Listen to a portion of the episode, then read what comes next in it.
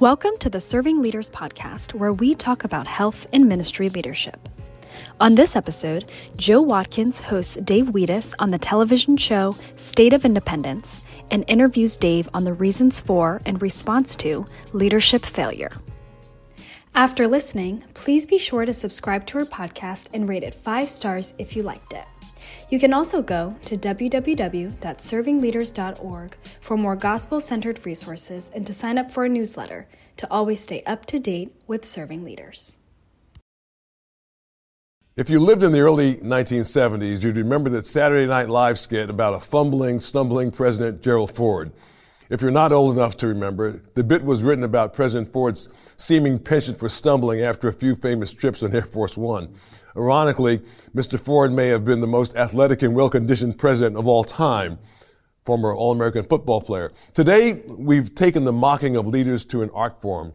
We have entire websites dedicated to parodies, some funny, some pretty cutting, of pastors and presidents, entertainers, and other public figures.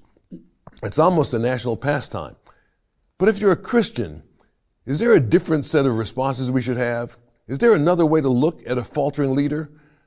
My guest tonight leads an organization called Serving Leaders Ministries, an organization focused on helping leaders who've perhaps experienced a setback or worse, made a seemingly fatal mistake or moral failure to find the way back to purpose and mission. Dave, welcome to State of Independence. Thanks for having me, Joe. It's good to be with you. Yeah, what what a wonderful thing. I've I've had the blessing of attending some of the dinners mm-hmm. um, for serving leaders ministries, and it's a wonderful. I've heard the testimonies of ministers who've had trouble, who've maybe had a fall, right? And uh, I, I, suppose it, it takes it takes somebody with a very special heart to to lead this kind of a ministry. There are lots of people who are Christians, or at least people who profess mm-hmm. to be Christians in the world, but yeah. not lots of folks who have a heart for folks who've who've had a stumble or who've fallen. Right. I mean, I've seen the response of some churches when when a, a leader has a misstep. Mm-hmm. I mean, their their response is is no less harsh than the the, the rest of the world. I mean, the outside right. world. Right.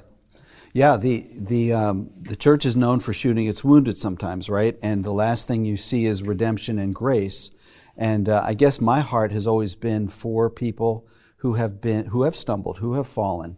Uh, of course, in our organization, our our our goal is to help people not get to the point where right. they stumble and fall. Right. right. So you counsel them before they if, before they get to that point. Ideally, ideally, what we say is the best stories are the ones that you never hear about because we can intervene before. Uh, we like to try to revive pastors, restore pastors, and resource them so that they have the re- they have the resources to be able to have uh, to look into their own hearts and see what's go- what's cooking in there that could create an issue, could manifest in a fall. So we want to do preventative work rather than triage, but we do also do triage. So pastors like almost like entertainers and politicians. Sure. Are, are kind of like celebrities. I mean, sure. you really don't have anybody to talk to. Right. You can't talk to folks about your personal life yeah. so much because because of your public life. Yeah. There, there's a public persona and there's a public ministry, just like athletes and so forth. So there's a, there's an emphasis on looking good on the outside, and not necessarily from a bad perspective, but we all we all manage our our appearance, right? But pastors, I think, have a special place because they have such an important job. They, they minister to people, they love people, they serve people, they give of their hearts, but they also have to deal with their own issues. Yeah. Just like we all do, right? We all have our own issues, but add to that the added pressure of preparing sermons, doing funerals, doing hospital visits, uh, taking out the garbage if you're in a smaller church. You know, they do everything. And then they're put up on a pedestal, and people sort of impose on them their hopes and dreams, and they idealize. Now, so then what happens when a misstep takes place? A pastor falls. And that's where you get to your question are you a gawker? Right. Are you, are you, are you going to look? Yeah, yeah. most you, people most people like to look and talk and say, "Hey, did you hear?" I exactly. mean, there are people that can't wait to get on the phone and say, "Guess right. what happened? Guess what just happened?" Right, right, right. Or, you know, it's interesting. You have elders in a church who are supposed to be shepherds, right? And so when someone falls and makes a misstep, is their first impulse to become a shepherd and look at look after the heart, or is it to become judge and jury? Right. And to judge and say, "Oh, you know what? You're out. You're canceled. You're done." Right. So our ministry is all about coming alongside ministry leaders, pastors, missionaries, people who have public kinds of ministries and yet need a safe and sacred place to talk about their own issues. Now, so now churches are not, not, always so forgiving. I mean, um, I'm guessing. So you, you, so you, you get a pastor who may have stumbled, maybe they had some kind of a lapse of, of judgment and they did something terrible, right. certainly right. not in concert with their ministry or what they preach about. And the church says, you know what? We want them out. Right. And we want them out now. Right, right. Do you deal with just the pastor or do you also have an opportunity to deal with the church as well? Sometimes both. Um, yeah, so, sometimes that impulse is there. And I've dealt with a lot of situations where the church, people in the church or the elders become judge and jury. They want them out. They want to lower the boom. And they don't think, I think fairly, they, they don't think about what's the impact on the pastor, him or herself? What's the impact on the pastor's family? What's the impact on the church? What's the impact on the community? Um, and if they're taking this hard wooden approach where it's where really grace ought to be extended, um, they sell everybody short, and everybody is devastated by that kind of impulse. Now, I'm not saying that there are some kinds of failures that warrant dismissal or you, you, you get disqualified from ministry, but the first impulse ought to be what's going on in your heart that caused you to engage in this behavior? And I've seen it where, where churches don't do that and they come down hard. I've also seen churches where they extend a lot of grace. For example, I, I knew a, a pastor who developed an alcohol problem.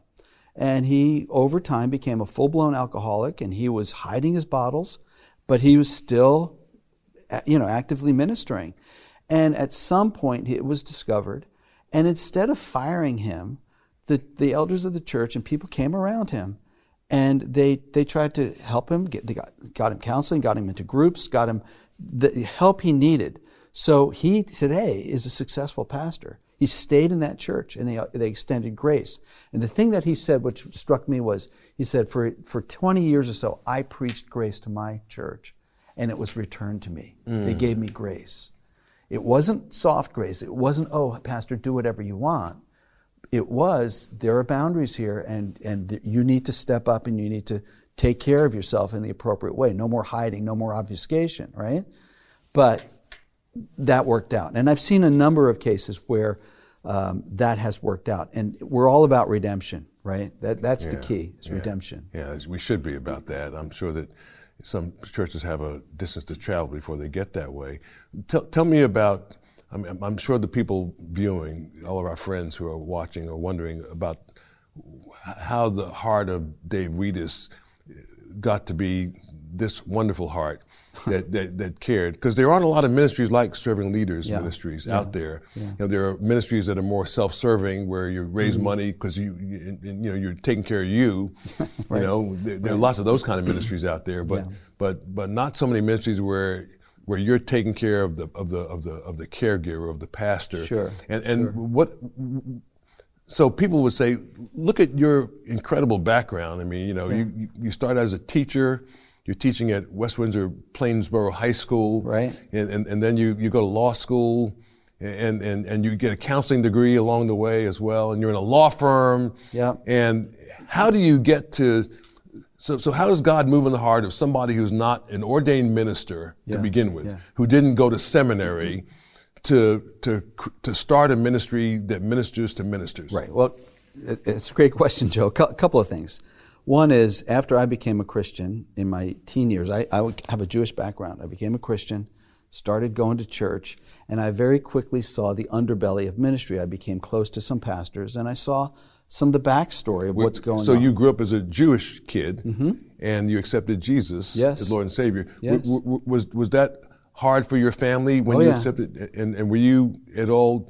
Consider, were you considered dead to the family by some? Or Thank, thankfully, I wasn't considered dead, but I, I did get the how could you betray your religion? How could you turn your back on being a Jew? And I would say, well, I'm I haven't. Yeah, I'm, a com- I'm a completed, Jew. fulfilled Jew. That's yeah. Right. Yeah, so, uh, and, and beautifully, my brother, my sister, my mother all came to know Jesus over the course of, of a number of years in very miraculous ways. It was amazing stories. Yeah, yeah. Um, but so I saw the underbelly of ministry. And I thought, well, wouldn't it be better if people would come alongside pastors and ministry leaders and help them either after the fall or more importantly, before the fall? Wouldn't that be strategic yeah. for everybody concerned? Now, how did I get like that? I guess I would say I know my own foibles, I know my own sinfulness, I know my own problems, and I've worked through them. You know, I'm a counselor who's seen a lot of counselors. Um, I've benefited from uh, understanding my own heart, my own inclinations, my sinfulness. And um, I, I guess I've developed a lot of compassion. So when I see somebody who falls, and sometimes people do really, really stupid things, right?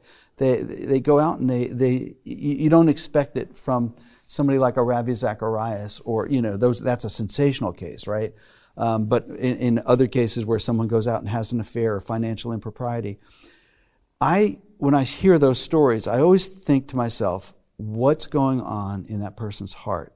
What were they longing for? What did they really want? And why did they turn this way to get it? And then try to extend grace and, and, and compassion toward the person who's sinning. Why? Because I've, I've engaged in sinful behavior myself. I understand it. Um, and again, I'm not saying this to excuse things or to justify or to just say, hey, easy grace here. You know, it's more about let's shepherd people's hearts. Let's let's come alongside and give get what we do is we give them a safe and sacred place to talk about the issues. And as I said, the best story is the one that is not told because it didn't happen. Yeah, yeah, yeah. yeah the, nobody knows but the, the Almighty how many people were saved because of you, how many ministries were saved because of you. You know, reaching somebody before they became a, a, a, statistic. Right, right. Or, and even the better stories are the ones where there has been a fall and then you see them back in ministry. Mm. Now, again, it takes time, it takes work, it takes dedication, it takes honesty. You know, I'm, I'm not talking, I'm not dealing with people who are narcissistic and trying to get over on the system. I'm trying to deal with people who say, listen, I've really, I've, I've fallen, this is what happened, and I want to change. I want to repent, and I want to walk, you know, in integrity. And so I could tell story after story of that kind of thing, and it's, it's very edifying. So I get something out of it by watching God redeem people, redeem mistakes, um, and, and, you know just work in people's hearts and lives. I, I saw, I, I heard uh, one of the people at, uh, at, the, at, a, at, a, dinner uh, for serving leaders get up and say that he had been a pastor and somehow or another uh, he and his church had a falling out and it ended up with him being separated from the church. I, I, I guess they, they asked him to leave, mm-hmm. to sort of step down. Mm-hmm. And uh, uh, what was amazing was uh, uh, his his his um, his his bearing because he, he was not he didn't seem to be embittered, but somebody asked the question of him. So did you get back with the church? You know, now that you you know you went through the counseling with, yeah. and you you you were helped by serving leaders. And and I think the answer was no. I, I didn't. You know, right. I, did, I didn't. Rec- I didn't go back reconcile. to the church. I didn't reconcile with them. But mm-hmm. I'm I'm I'm the I'm a better person. I'm a sure. better Christian than I was sure. before this took place. That's right. Does and that happen? Yeah, sure, sure. That that happens. That happens a lot. We had one of the one of the things that struck me a couple of years ago was a pastor called and he said he had been dismissed from his church because of plagiarism, and you know uh, he had plagiarized a few sermons, and you know, the, the, the, consternation and the judgment, as you said, the gawking, it, it's immediate, right? How could you do such a thing? Well, all behavior makes sense when you understand context. That's something I like to think about. And there's a reason why he engaged in this. And when I engaged with this pastor, he was very honest about what happened. And he didn't make excuses. He said, I did this, and here's what was going on in my life. It doesn't excuse it but I, am ashamed of what I've done, and I want to I want to get better. I want to I want to repent of it, and I want to do the right thing. And I worked with him for a while, and this this man is just he's got such integrity, and it's such a great story because he's, you know, we all make mistakes, we all do stupid stuff, and there's redemption there. There's grace. Yeah, yeah, that, that's a. Well, your heart is uh, is is the right heart. Um, God has you right where you're supposed to be because uh, I know that at the, the, the, last servant leaders dinner that I attended, which was a wonderful gala uh, dinner uh, at, a, at a very nice uh, club, um, the person who spoke the least was you. that, that, that you, you, it wasn't all about Dave Wiedis. It was all about the ministry and the people, the, the people that, that, uh, that you serve. It, we, you know, God has given me the grace to have a great team. It's, it's an amazing team. I started 15 years ago by myself and added one by one by one.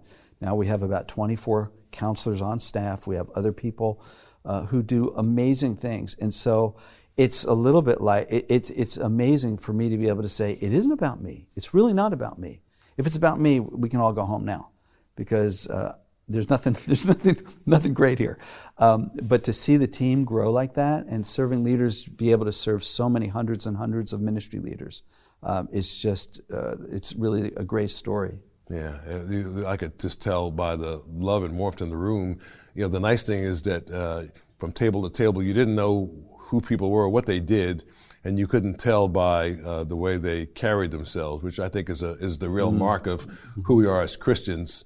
Um, God loves all of us, and uh, and, and and He doesn't uh, make differences, you know, based on station in life or right. salary or or or status or status or education. Yeah. I mean, He loves us, and and that that's what was evident in that room that night, which is mm-hmm. which I found to be wonderful and refreshing, and mm. which made me feel so comfortable and at home, you know, uh, in the midst of other believers. So I, I just applaud you for that. Um, what is the give me an example of, of, of, a, of, a, of a difficult situation um, maybe a situation where it's known that the minister has been engaging in, yeah. in, in, poor behavior uh, right. but but doesn't want to admit it he's not coming to you or she's not coming to you the minister's right. not going to come to you right. but somebody has made you aware that you know this person's not doing the right thing yeah. and and and how do you how do you how do you deal with that? Well, you know, you can't help people who don't want help. And so you're right. The, the pastor who's engaging in bad behavior and doesn't want help is not coming. Sometimes churches come. And so, you know, I think a, a good adage or a good policy is when there's darkness, you turn the light on.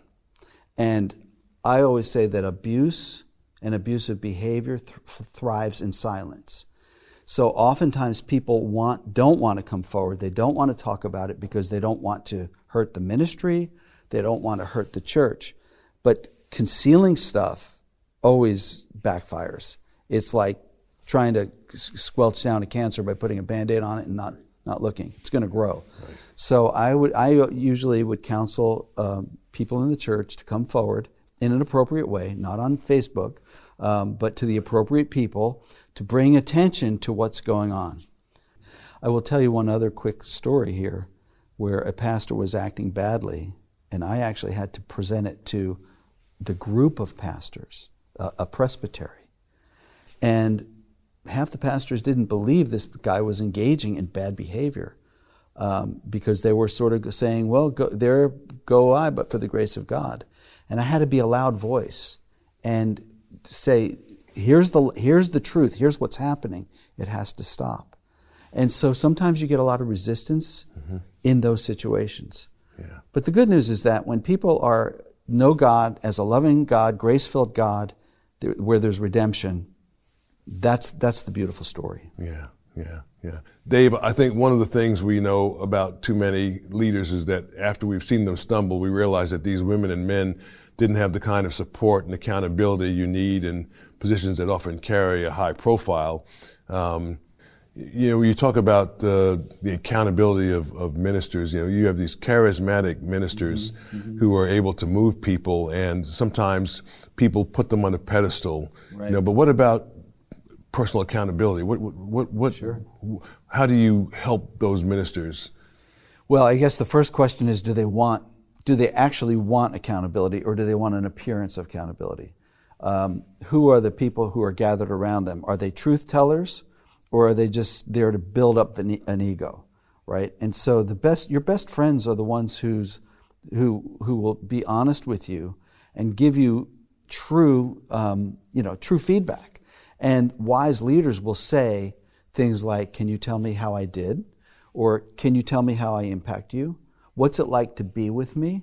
And um, I would hope the people that I work with actually say, Dave, you know, you, are pretty arrogant, or you're you're not so nice to be with, or you're nasty, or you know, it's it's good to be with you. you know, to get that kind of feedback is you, you can't you can't buy that, right? You need faithful, loyal friends and people around you.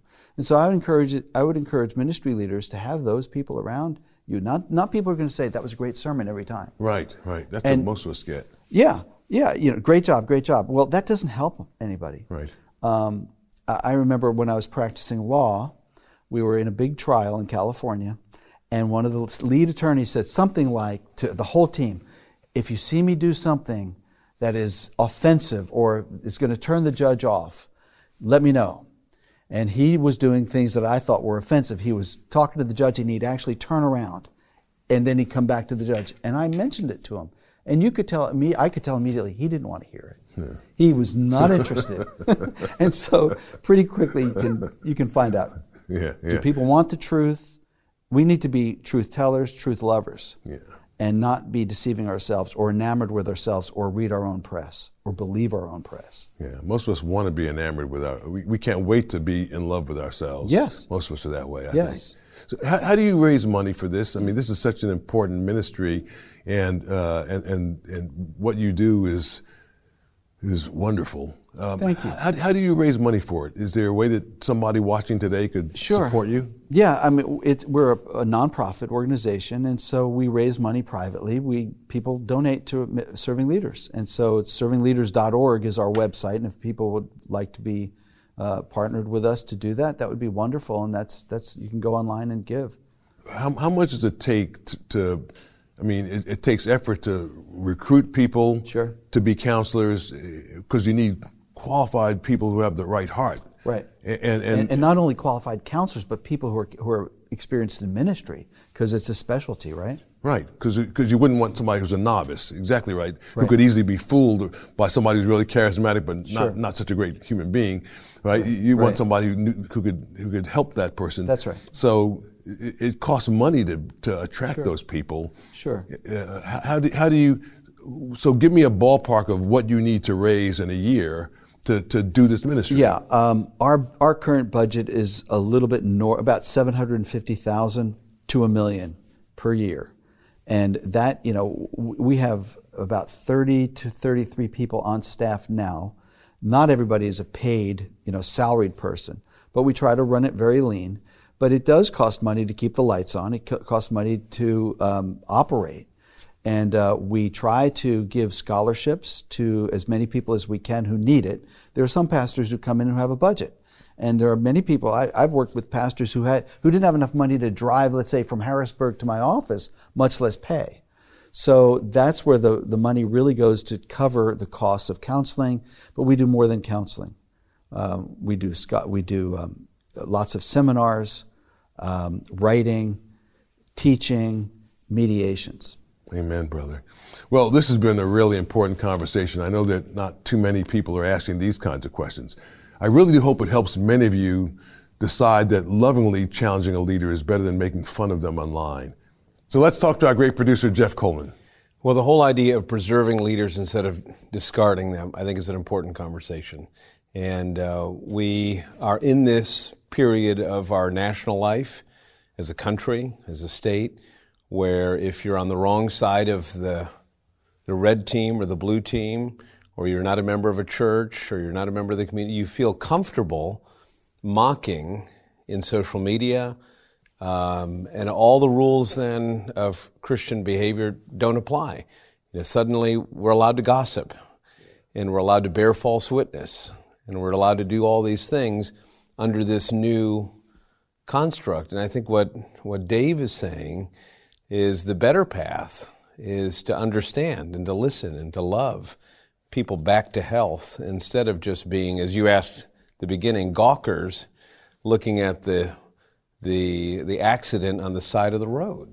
Yeah, yeah. Well, I, I think uh, Dave Wiedis's way is really uh, uh, God's way. I mean, uh, you know, God loves us, and uh, He even loves us when we stumble and fall. And uh, in the Bible, there are all these instances of Jesus helping people up who've stumbled and fall and fallen. And and but as human beings, that's not our tendency. Our tendency is to want to look and and, and laugh or, or, or point and, and, and accentuate whatever the mistake was. And forget all of the times we've been extended grace and love and forgiveness right. uh, from from people we've encountered, and uh, that spirit and that attitude would change government. It would change churches. It would change the way neighbors interact with each other.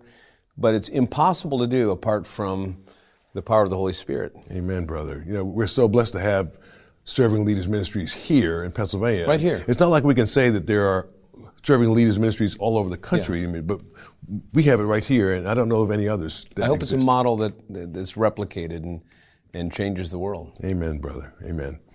At the beginning of the program, I asked you a question Are you a gawker or are you a helper? I don't think it's ever easy to be the person you want to be, which is, I hope, a helper. But by God's great grace, uh, that's who we'll become. Thanks to my friend Dave Wiedis for bringing his decades of ex- expertise serving those who lead to State of Independence.